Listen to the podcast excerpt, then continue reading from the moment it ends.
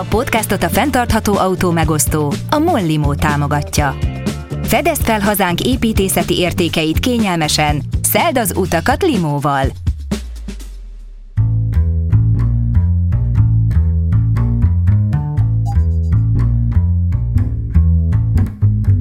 Köszöntöm a kedves hallgatókat, ez az Auditorium, a Magyar Építőművészek Szövetségének podcastja. Én pedig Zubrecki Dávid, építészeti mesemondó vagyok. Tavasszal öt adáson keresztül arról beszélgettünk építészekkel, hogy miért is fontos megtartani egy régi épületet ahelyett, hogy lebontanánk és újat építenénk helyette. Röviden, mit is jelent a fenntartható építészet? A téma ősszel sem változott, csak épp hátra léptünk egyet, hogy messzebbről vizsgálhassuk meg a kérdést. Már nem csak egyetlen épület, de egy köztér, egy városrész, egy város, sőt, akár egy egész megye szintjén nézzük meg, mit is jelent a fenntarthatóság, és persze azt is, mit tehetünk az élhető környezetért ezeken a szinteken. Izgalmas beszélgetéseknek nézzünk elébe. Tartsatok velem! Smiló Dávid és építész irodájuk, a Paradigma Ariadné, az építészet legkülönbözőbb területein dolgozik. Szó lesz ebben az adásban az Andrássy út újragondolásáról épp úgy, mint a Sándor falvi Biva istáló tervezéséről. De témától függetlenül mindegyik területen szembesülünk majd a fenntarthatóság kérdésével is, hiszen az vendégünk szerint ma már a természetes velejárója minden építész munkájának. Elsőnek ott van már is Terézváros településfejlesztési koncepciója, amit nem is olyan régen készített el az építésziroda. A településfejlesztési koncepció az a vízió, amely meghatározza egy város, falu vagy jelen esetben egy kerület fejlődési irányát. Erre épül fel később a fejlesztési stratégia, ami majd a konkrét fejlesztési tervek alapja lesz. Lássuk tehát, szerintük milyen lenne az ideális, hatodik kerület, a következő évtizedekben. Ez volt életünk első, vagy, vagy a karrierünk Paradigma Ariadné, mint építészről, de első településfejlesztési koncepciója, amiben részt tudtunk venni, és mi általában, mi minden munkánkhoz egy kicsit ilyen ajtóberugósan állunk hozzá, hogy akkor, na most itt akkor mi kitaláljuk újra, hogy hogyan kéne ezt jobban csinálni. És, és a, a településfejlesztési koncepcióknál azért voltunk annyira bátrak, mert nyilván át, átnéztük az összes jelenlegi budapesti, meg nagyobb vidéki városoknak a településfejlesztési koncepcióit, és arra a következtetésre jutottunk, hogy ezek, ezek rendkívül általánosak. Főleg abban az össze összefüggésben rendkívül általánosak, hogy egy klímakrízis, kibomló klímakrízis elején, közepén valahol vagyunk, még azt sem tudjuk, hogy pontosan hol. Nem tudjuk, hogy milyen változások lesznek az elkövetkező 50 évben, de prognosztizálhatóan radikális változások lesznek az 50 évben, az elkövetkező 50 évben, és hogyha erre kell felkészülni, akkor igenis a településfejlesztési koncepciók, mint a következő 30-40 évnek a meghatározó dokumentumai a városok esetében, nagyon szikár és, és, és jövőbe tekintő, és ebből az szempontból bizonyos módon bátor állításokat kell megfogalmaznia. És akkor nyilván mi, mi így álltunk ez neki, de hát van egy ilyen reálpolitikai része ennek a dolognak, hogy bizonyos város soknak a vezetőségei nyilván szeretnének hosszú távon ők is gondolkodni, ehhez látják azt, hogy választókra is szükségük van, és akkor ez így elkezd csiszolódni. De amiben meg tudtunk egyezni, és ez Terézváros esetében nagyon-nagyon pozitív volt, és ebben maga a polgármester is Soproni Tamás is be tudott állni, hogy az 50-50 vízió, amit mi letettünk ott, mint ilyen első állítás, vagy erős állítása mostantól Terézvárosnak, hogy az a közterület arány, ami Terézváros esetében lesújtó, ami jelenleg jellemzi Terézvárost, hogy 80%-a a jelenlegi közterületeinek Terézvárosnak gyakorlatilag közlekedés és parkolás, ez alapvetően autós közlekedés és autós parkolás jelent, és a maradék maradék 20% az, amin el kell férnie a babakocsis anyukának, a játszótérnek, a mindenféle aktív köztéri funkciónak, és egyébként a zöld területnek, az, az, az, az, az, az egy lesújtó dolog. Megtetézve azzal, hogy egyébként 0,2% vagy, vagy, vagy, vagy, vagy, vagy, vagy e körül van a zöld területnek az aránya, ami alapvetően a Hunyadi teret jelenti. Terézvás esetében meg a Ferdinánd hídnak két ilyen kutyapisis lehajtó ö, nyúlványát, ahol lehet egyik egy játszótér, a másik meg egy meg egy kutyafuttató, de hát mind a kettőt ilyen autó özön veszi körül, és ilyen hangulatú is ennek megfelelően. És a, a, az ilyen innováció, amit ebbe bele akartunk vinni, az az a fajta ilyen szemlélet, hogy oké, okay, hogy Terézváros Budapest és egyébként az ország legsűrűbb városi szövete. Gyakorlatilag ugye ez a leg, ha a Budapest, mint gangos, bérházas városra tekintünk, mint egy ilyen meghatározó karakter, Terézvárosban csak ilyen van. Tehát, hogy ez a gyakorlatilag a legbudapesti városszövet itt valósult meg, a hozzátartozó nagyon szűk egyébként utcakeresztmetszetekkel, és nagyon szűk egyébként belső gangokkal, és hogyha ezt vesszük figyelembe, akkor az látszik, hogy hát igen, nincsen helyünk zöld területre. De ez csak abban a gondolkodásban van ez így, hogyha a zöld területre egy olyan dologként tekintünk, ami egy ilyen négyzet, parkos négyzetszerű dolog a térképen, de hogyha elkezdünk azon gondolkodni, hogy éppenséggel egy hosszanti útvonal, akár egy utca, de bizonyos esetben egyébként az Andrási út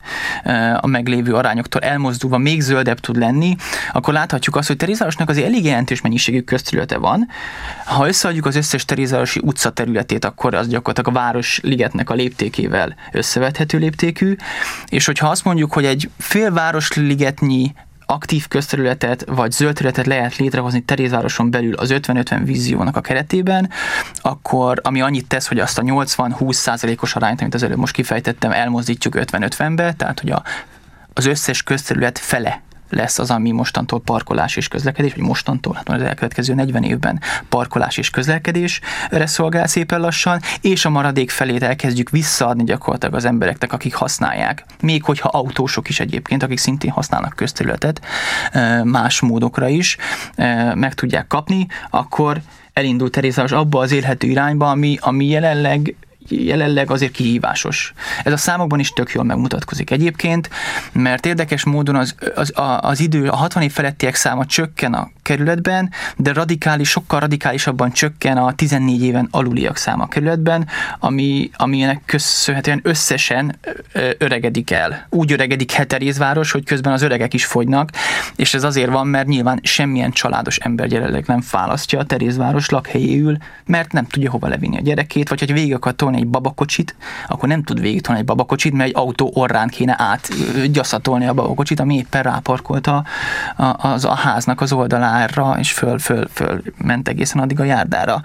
És hogy ez most én összesítve gyakorlatilag így elmondtam ezt az egész 50-50 víziónak az alapvetését, meg az ilyen ö, lelkesedését, de hogy ezt próbáltuk egy egyébként aztán 90 oldalas dokumentumban ö, lebontani lépésekre, hogyha ez egy ilyen bemondás, amire mi hajlamosak vagyunk, hogy jó, akkor hogy beledobunk egy ilyen követ így jó messzire, akkor mégis hogyan érjük utol azt a követ, és legyen meg, legyenek meg azok a lépések, amivel ez, amivel ez behozható. És azt gondolom, hogy ez a, tehát hogyha ha a Budapest kerületei nem kezdenek el ilyen bizonyos tekintetben radikális, de, de a radikális radikális körülményekhez köszönhetően már, már reálissá váló forgatókönyvek mentén várost fejleszteni, akkor nagyon-nagyon rossz város lesz ez a jövőben, az elkövetkező 30-40 évben, amikor elkezdünk felforni a közterületeken. Smiló Dávid építész, a Paradigma Ariadné iroda társ alapítója, melynek keretén belül építészeti tervezéssel és kultúramenedzsmenttel foglalkozik. Már egyetemistaként is egyedi és markáns véleménye volt az építészetről, amit előbb saját blogján, majd különböző újságok szerzőjeként fogalmazott meg. Ahogy egyszer nyilatkozott, az a mániája, hogy az építészettel kapcsolatos háttérinformációk a nagy közönség számára is elérhetőek és érthetőek legyenek.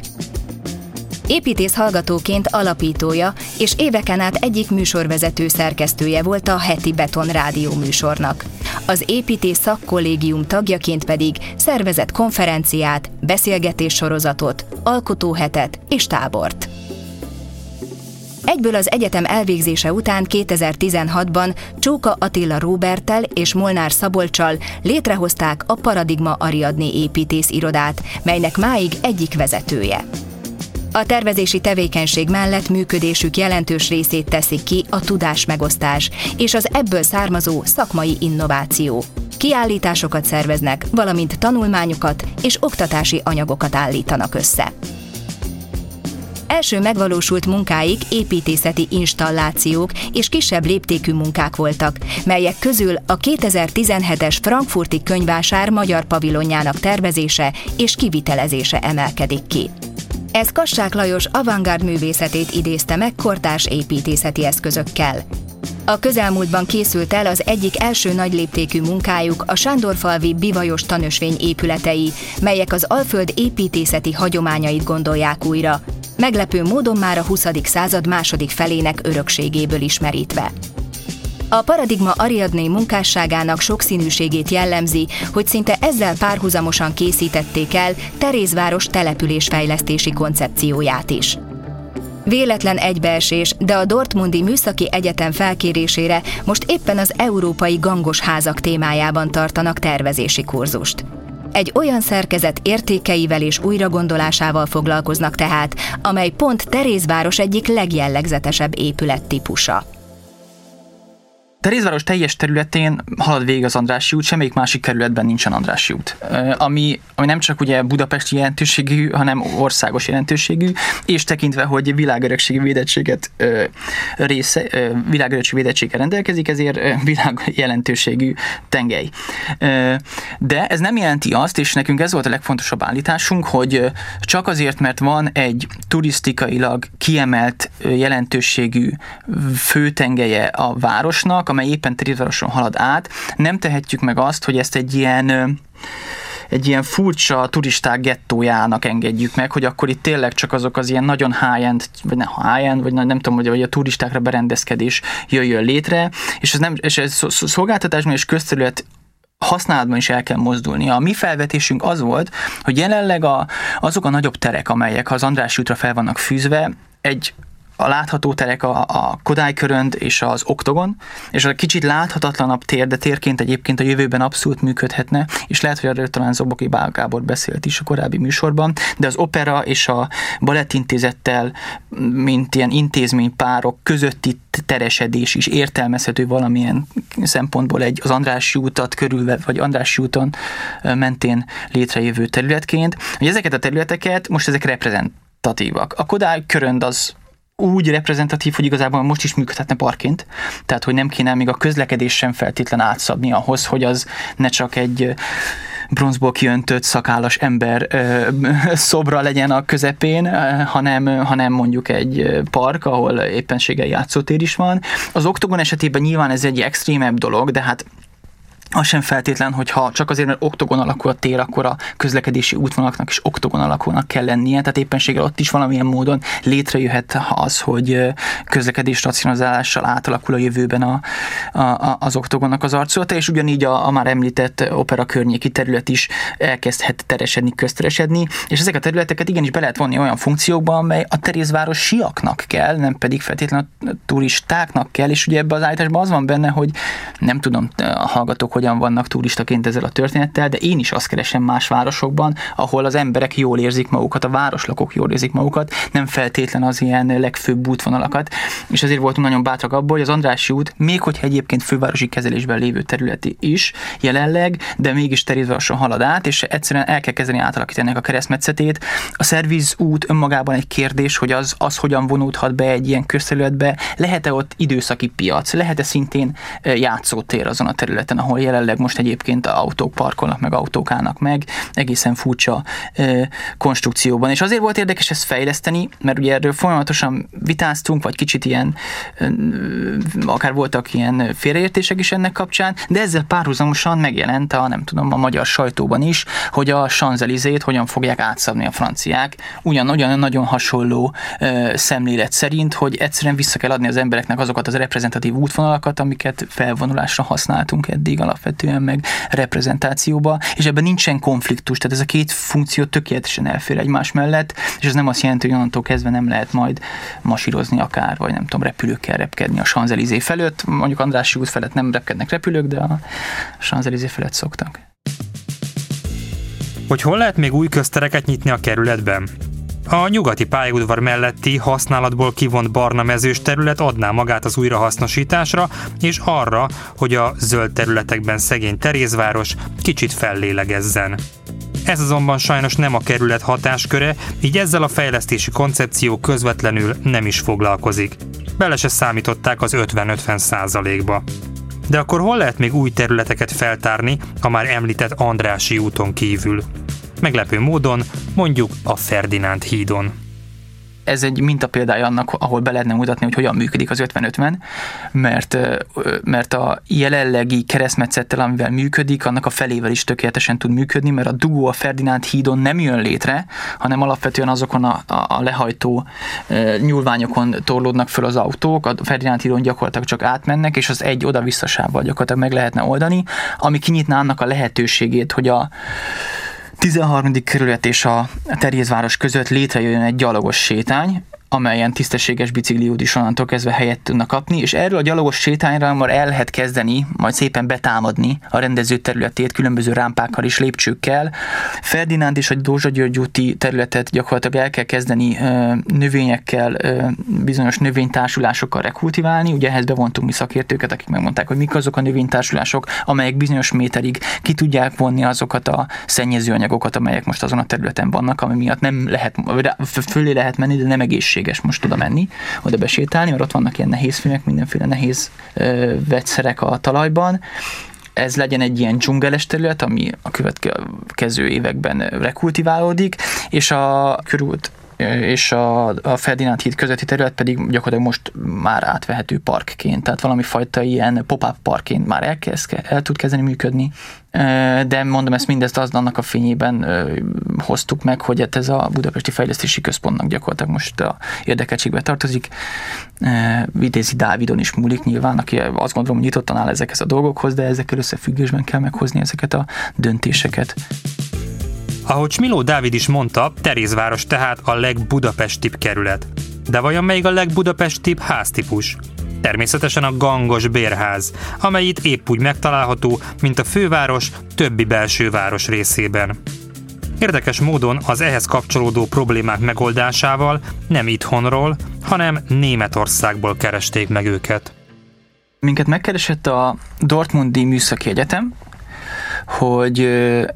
Nekik van egy kutatási, több fél éven át ívelő kutatási témájuk, amely azzal foglalkozik, hogy Európában a gangos ház, mint egy ilyen európai tipológia, vagy ilyen arhetipusa az épületeknek, azok miért vesztek ki a, az építészeti tervezésnek a, az eszköztárából, és ha kivesztek, akkor mégis mik lehetnek azok a kvalitásai, amiket vissza csempészni a piacra. Ugye ez fontos, hogy a nyugati, a nyugati, ez most nagyon rosszul hangzik, tehát mondjuk Németországban, ha, meg főleg Svájcban egyébként, ha az, azokat az egyetemeket tekintjük, ott, az, ott, a, ott a műszaki építészkarok, azok nagyon komolyan veszik azokat azt a szerepüket, hogy ők, hogy ők képesek formálni a piacnak a gondolkodását azzal, azzal összefüggésben, hogy ők milyen anyagokat adnak ki, milyen könyveket publikálnak, és ezek a könyvekkel hogyan működnek együtt önkormányzatokkal és mindenféle városnegyedekkel a jövőben. És itt is ez, ez, ez gyakorlatilag ez az egyik ilyen motivációjának a, a topiknak, vagy legalábbis Walter Sussubiknek, aki a aki, aki a professzorként ezt kezeli, hogy, hogy ő azt gondolja, hogy vannak olyan közösségi kvalitásai a gangos épületeknek, amelyek amelyek akár a jövőben fontosak lehetnek, hogy a együttműköd, jobb, jobb, jobb együttműködéseket hozhatnak létre emberek között, és ezeket a kvalitásokat úgy kell visszacsempészni a piacra, hogy a beruházók is azt gondolják, hogy megéri gangos bérházat vagy gangos házat egyébként fejleszteni. Ugye ez egy nagyon fluid fogalom, mivel hogy ők németek, így a gang szó az így közösen megvan, szerencsére, de hogyha angolba kell fordítani, akkor már mindig ilyen nagyon, nagyon vegyes, ugye ez a Gallery, Gallery Access House, tehát ugye a, a, vagy ez mindenféle ilyen gangról megközelíthető függő folyosós épület, az, amiről beszélünk. Na most, és ők már voltak Milánóban, Szevijában, eddig, eh, ott, ott, ott, ott végig kutatták ezeket a városokat, és most érkeztek el Budapestre, és kerestek egy fiatal építészirodát, vagy legalábbis egy építészirodát, akikről azt, akikről, akikről azt érezték, hogy kellően nemzetköziek, azt hiszem, meg kellően érdekes terveket csinálnak, és, és, és akkor ennek köszönhetően minket találtak meg. És az egész fél évnek a témája az, hogy ők hallgatókkal idejönnek, megnézik azt, hogy itt a, a Budapesten mi a gangos bérház, ugye ez nyilván nagyon eltér a szevillaitól, ahol csak két szintesek ezek a házak, és egy sokkal a bizonyos tekintetben humánusabbak, mert ugye sokkal jobban benapozottak, e, vagy a Milánóitól, mi, mi, mi a budapesti karakter ebbe a gangos bérházba, ezt, ez egy ilyen analízis, analízis két hét, amikor ezt így meg, lerajzolják őket, végig gondolják alaprajzok, hogy hogyan működnek, és utána jön egy ilyen négy hónapos tervezési időszak, amikor egy üres telekre, vagy több üres terekre a városszövettel összefüggésben kell tervezniük egy gangos bérházat, gangos házat, bocsánat, ami valamilyen módon megpróbálja innoválni a, ezt, a, ezt a tipológiát, és a minden rosszat, amit kötünk hozzá, a benapozatlanságot, az egymáshoz való talán túlzott belátást, azt hogyan tudja, hogyan tudja csökkenteni, és hogyan tudja azokat a pozitívumokat, a közösség erejét, nem tudom, amit a, egy hangos bérház hozhat, azt hogyan tudják erősíteni. Körner Zsuzsa az egyik ilyen nagyon fontos kutatója ennek a témának, szerencsére még tudunk vele találkozni, egy elég idős hölgy, nagyon sok könyvet publikált ebben a témában, és tényleg vége láthatatlan ismerete van, tehát az a, az a, az a kutató, akinek a fejében van az, hogy a levéltárban pontosan mik és milyen ö, ö, ö, anyagok kapcsolódhatnak ehhez a témához, és ő az, aki rávilágított arra, hogy az, hogy ez gangos bérházas tömeg jött létre Budapesten gyakorlatilag a 850-es évektől a 910-es évekig bezárólag ilyen robbanásszerűen, ez nem volt egyéb, mint annak a banki konstrukciónak a gyakorlatilag leképeződése, ami, ne, ami, ami, ami banki konstrukció finanszírozta az egészet, alapvetően a vidéki földesülök, akik már úgy látták, hogy inkább Budapesten fektetnének be pénzt, vagy azok a friss ipari mágnások, akik már uh, mindenféle ipari mm, üzemeken keresztül tőkét halmoztak fel, és szerették volna valahogy ingatlanba befektetni, vagy azok az egyházak, akiknek ugyan semmi pénze nem volt, de, telke volt, amit tudott értékesíteni, és ezek, ezek a, gyakorlatilag a banki konstrukciók fordultak át egy az egyben gangos bérházba, mert úgy épült fel ez a konstrukció, nyilván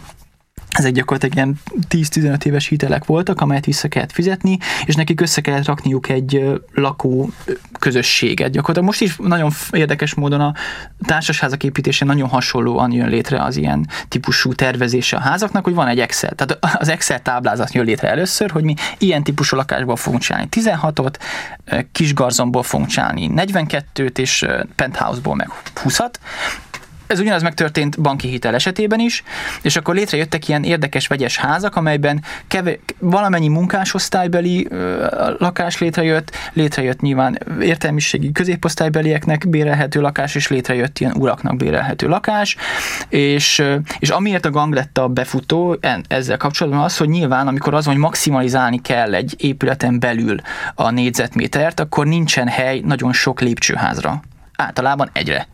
Illetve még egyre, hogyha olyan házról beszélünk, ahol cselédek is vannak, akkor van hátul még egy kicsi, de ennél több biztosan nem fér el. És ugye van egy hatalmas telkünk, amelyre egy lépcsőházunk van, amit érdemben használnak a lakói, és el kell jutni a teleknek a leghátsó végébe is, akkor az nem tud más lenni, mint egy gang. Ha, ha nem középfolyosóról beszélünk, de ez még a modernizmus korszak előtt volt, ahol a középfolyosó az nem létezett, mint elgondolás. És erre a gang lett a válasz, és ez a hitelkonstrukció gyakorlatilag úgy, ahogy van Rosszban berobbantotta egész Budapestet, és átfordítódott abba a kulturális örökségbe, amelyre ma nagyon büszkék vagyunk, és létrehozta azt az épület tömeget,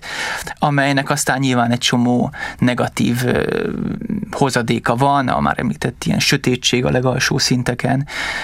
De tényleg, hogyha valaki végiggörgeti ezek, végiggörgeti a Maps-et, nyilván ezt nagyon sokan megtették, és így böngészik Budapestet felülről, azért látszik, hogy micsoda brutális arányú, milyen picik ezek a gangok az egész épülethez képest. Tehát amikor beszéltálsz egy gangos bérházba, akkor nem feltétlenül érzed, hogy, hogy ez milyen pici, de hogyha föntről megnézed, akkor látod, hogy gyakorlatilag az a, nem tudom, milyen 20%-a a teleknek az, ami a gang, éppen az a minimál, amit még akkor, hogyha megtartasz, akkor, akkor, akkor van valamennyi fény, ami lejut az alsóbb szintekre is, és ott, ott, ott egy vállalható életet lehet létrehozni. Tehát ez az, ami gyakorlatilag létrehozta a gangos bérházak tömegét Budapesten. Jönni fognak a hallgatók Budapestre, és velük végig fogunk menni olyan modern épületeken is, amelyek gangos, gangos meg, megközelítésűek alapvetően, és azt is végig fogjuk nézni, hogy ez, hogy ez mit jelent. Ugye ezek alapvetően egy oldalon gangos házak, a modernista ilyen épületek, és hát most ne, nem tudok előre szaladni, tehát én nagyon izgatottan várom ezt a fél évet, hogy a hallgatóknak a fantáziája hogyan fog ezzel kapcsolatban beindulni. Nekünk sok elképzelésünk van, hogy egyáltalán maga a gang le, most ugye nyilván most a gang alapvetően vízszintesként van kezelve, de lehet ez egy rámpa is, tehát ilyen nagyon sok mindenfajta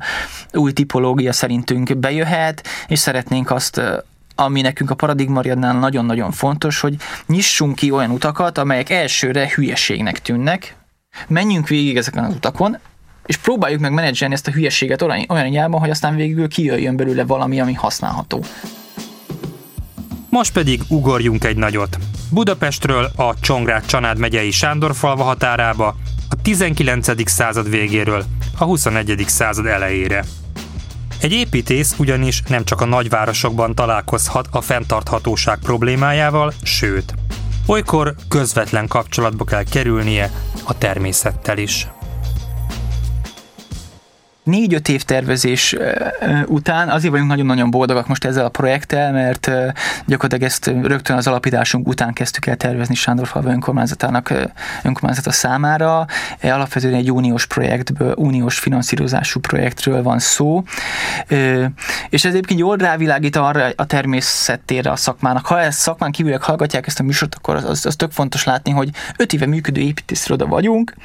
ebből élünk, tehát hogy megbízásaink vannak, házakat tervezünk, de van két megvalósult épületünk gyakorlatilag összesen. És ez tényleg gyönyörűen mutatja, hogy az építészek alapvetően terveznek, és az nem mindig valósul meg valamiért, vagy, vagy mert kisiklik a projekt a beruházási oldalon, vagy azért, vagy bármi más okból egyébként változtatnak egy szabályozáson, és már nem lehet meg, megvalósítani azt a dolgot, ami nyilván a mi, a mi felelősségünkön kívül esik. Ez csak egy ilyen ö, mellékszál, mert, mert hogy négy év volt ennek az egész projektnek a folyamat, amire a terv tervtől egyébként meg tudott valósulni, és ez múlt évben át is lett adva. Ennek a projektnek a lényege az, hogy a Sándorfalva nem külterületen, de a Sándorfalva határában található egy nádastó nevezetű övezet alapvetően, amely um, azt hiszem, a, a, most lehet hogy, lehet, hogy nem pontos vagyok, de hogy ott van egy olyan tó, egy olyan fürdésre a, a használt tó, ami a, a környék egyik legnagyobb tava, és nagyon nagy turisztikai vonzerővel bír Sándorfalva számára. Ez egy fürdésre alkalmas bányató alapvetően, ahogyan ez így létrejött. És emellett van egy terület, ami nádasak, nádassal van teljesen benőve. És ugye amikor oda megy az ember, akkor ez egy gyönyörű, egy ilyen lápos terület, nád van mindenhol, és akkor itt jön be megint csak ez a fenntarthatóságnak ez a faramuci kérdése, hogy mi a fenntarthatóság, vagy mi az, amit fenntarthatónak kell lennie. Mert a projektnek az alaphányítása az volt, hogy nagyon szép ez a nád, de ez a nád egy ilyen, ez nem az eredeti, a kultúrtáj nem így nézett ki annó, hanem ez egy mocsaras terület volt, szabad vízfelülettel, a szélén körben nyilván nádas volt, de nem lepte el az egészet a nádas, és annak köszönhetően, hogy ez egy szabad vízfelület volt valaha, ez a honos madaraknak egy nagyon-nagyon fontos területe volt, ahova ők jöttek és költöttek és leszálltak, ami, ami, ami mindaz, ami az ilyen szabad vízfelülettel együtt jár, és nekik szükségük van szabad vízfelületre ehhez. És akkor a projektnek az volt a célja, hogy ezt picit így visszakultiválja, tehát hogy visszatérjen egy most gyönyörű állapotból egy másik állapotba, ez a terület, és erre egy nagyon fenntartható megoldás a nád leégetésén és kivágása helyett a bivajoknak a betelepítése, akik az ő tevékenységükkel megeszik, letapossák, lerágják és újra mocsarassá varázsolják azt a területet, ami valaha mocsaras volt, úgy, hogy közben a madarak meg nem ijednek meg tőlük, mert, mert ők jól megférnek egymással. És erre az egészre nyilván, hogy ez ne csak önmagában egy ilyen bivajozás legyen, és akkor legyen hirtelen madarakkal összevetve egy terület, uniós projektről beszélünk, ez, ez innentől kezdve nyilván ennek turisztikai értéke lehet, de legalábbis a helyi közösség számára is fontos lehet, hogy ezt meg tudja tekinteni, és létrejött egy hosszú-hosszú sétány. Ez volt gyakorlatilag a tervezési program, hogy egy bivajistáló jöjjön létre, amelyben a bivajok helyet tudnak kapni, ahhoz csatlakozzon egy 500 méter hosszú sétaútvonal, aminek köszönhetően be tudsz menni ennek a tavas területnek majd a közepére, az, annak a végén egy kilátó van, ahonnan majd, ha minden jól megy távcsővel lehet megfigyelni ezeket a madarakat, hogy ők ott hogyan élnek ezen a mocsáros területen, és egyébként csatlakozik még ehhez a séta útvonalhoz három ilyen merengő kis, kisebb ilyen terecske gyakorlatilag, amelyet ha műegyetemen hallgatóként terveztünk, akkor nagyot nevettünk, hogy na persze, majd mocsári merengőt fogunk tervezni, amikor megbíztak minket ilyennel a tanáraink, és kérleltük őket, hogy adjanak rendes feladatot nekünk, inkább valami társasházat vagy lakóépületet, és akkor sorsfintora az, hogy mikor kikerültünk a szakmába és megapítottuk az irodát, akkor az első feladatunk az volt, hogy mocsári merengőket kell tervezni, és ezt végtelenül élveztük egyébként, akkor már, mikor tudtuk, hogy na, akkor ez tényleg meg fog valósulni. És akkor ez egy, ez, ez egy ilyen előrevetés, és akkor most szépen lassan a következő tíz évben ez a terület ez vissza fog térni ahhoz a fajta ilyen ö, mocsaras te- területihez. Ami még fontos ezzel kapcsolatban, és ez nálunk egy ilyen nagyon kiemelt dolog, hogy mi mindig keresjük az esztétikának a megújítását, vagy valami fajta olyan, olyan, olyan lehetőséget, ami túlmutat azon az esztétikai színvonalon, amit ma a magyar építész közeg egyébként képvisel. Részben azért, csatlakozunk nemzetközi áramlatokhoz, tehát hogy az látszik, hogy külföldön ez iszonyatosan mindig nagyon kurrens kérdés, hogy mi a szép, mi az a szép, amit az emberek szeretnek, és ezzel, ezt mi nem akartuk így letudni, hogy hát mi építészként megtanultuk, hogy mi a szép, az ilyen szép kocka, nem tudom, szögletes modern épületek a szép, ezt tök jól megtanítják, meg időnként a, a félnyeregtetős épületek az is nagyon szép, meg a téglaburkolat szép, tök jó, de ugye az a szépnek a fogalma az iszonyatosan fluid, tök sokat változik, emberek időnként szeretnek valamit, majd megutálnak valamit, és mi ezeket az apró rezdüléseket próbáljuk követni. És itt, itt is az volt, hogy hozzunk létre valami újfajta szépet, és akkor itt már bejön az a saját vágyunk is, hogy igazából ezt a szépet úgy próbáltuk megkomponálni, hogy a, a jelenleg a vidéken megtalálható, és főleg a, a mm, mezőgazdasági termeléshez kapcsolódó esztétika, amely az ilyen furcsa silók, érdekes, ilyen vasúti vagonrakodó, mindenféle alumíniumdobozok, és ezek összemetsződése mindenféle disznó, ól, hosszúkás épületekkel, ipari szintű már-már épületekkel. Ezt hogyan lehet át formálni, és egy ilyen komponált szépé csinálni gyakorlatilag. Ha valaki ezekre a képekre kíváncsi, akkor a, ez már az építész fórumon már elérhető ez a projekt, de egyébként a honlapunkon is meg tudja nézni ezeket a képeket, hogy ez milyen, milyen esztétikát hozott létre, és ez nekünk fontos volt. Ha valaki tehát szeretne mocsárban merengeni, kortárs építészeti környezetben, menjen Sándor falvára.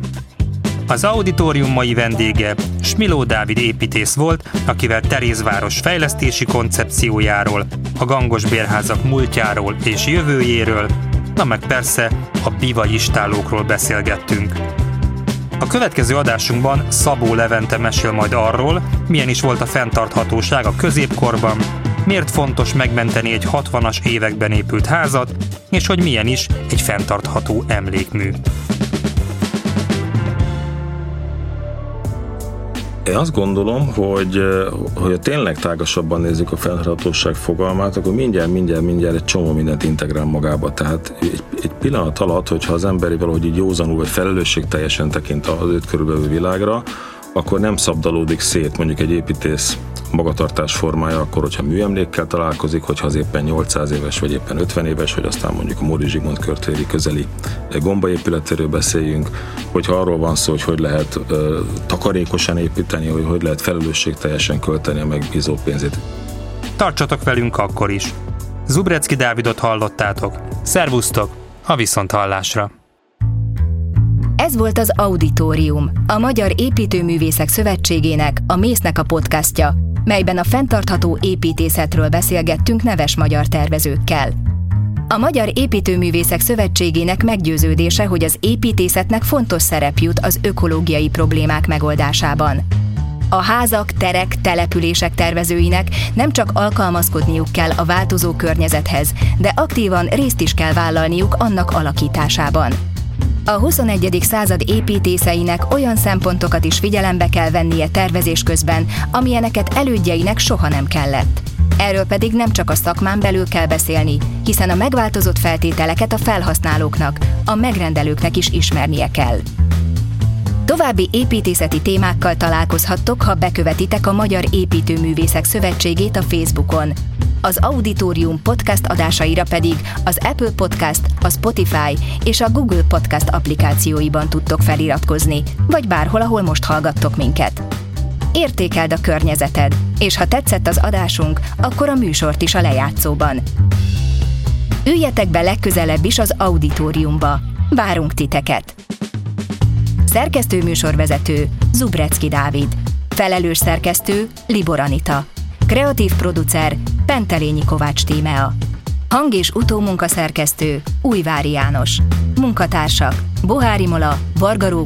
és Hatfi Dezső. Narrátor Zsigmond Tamara. A felvételek a Mikroszinkron Kft. műtermében készültek 2021-ben. A podcastot a fenntartható autó megosztó, a Mollimó támogatja.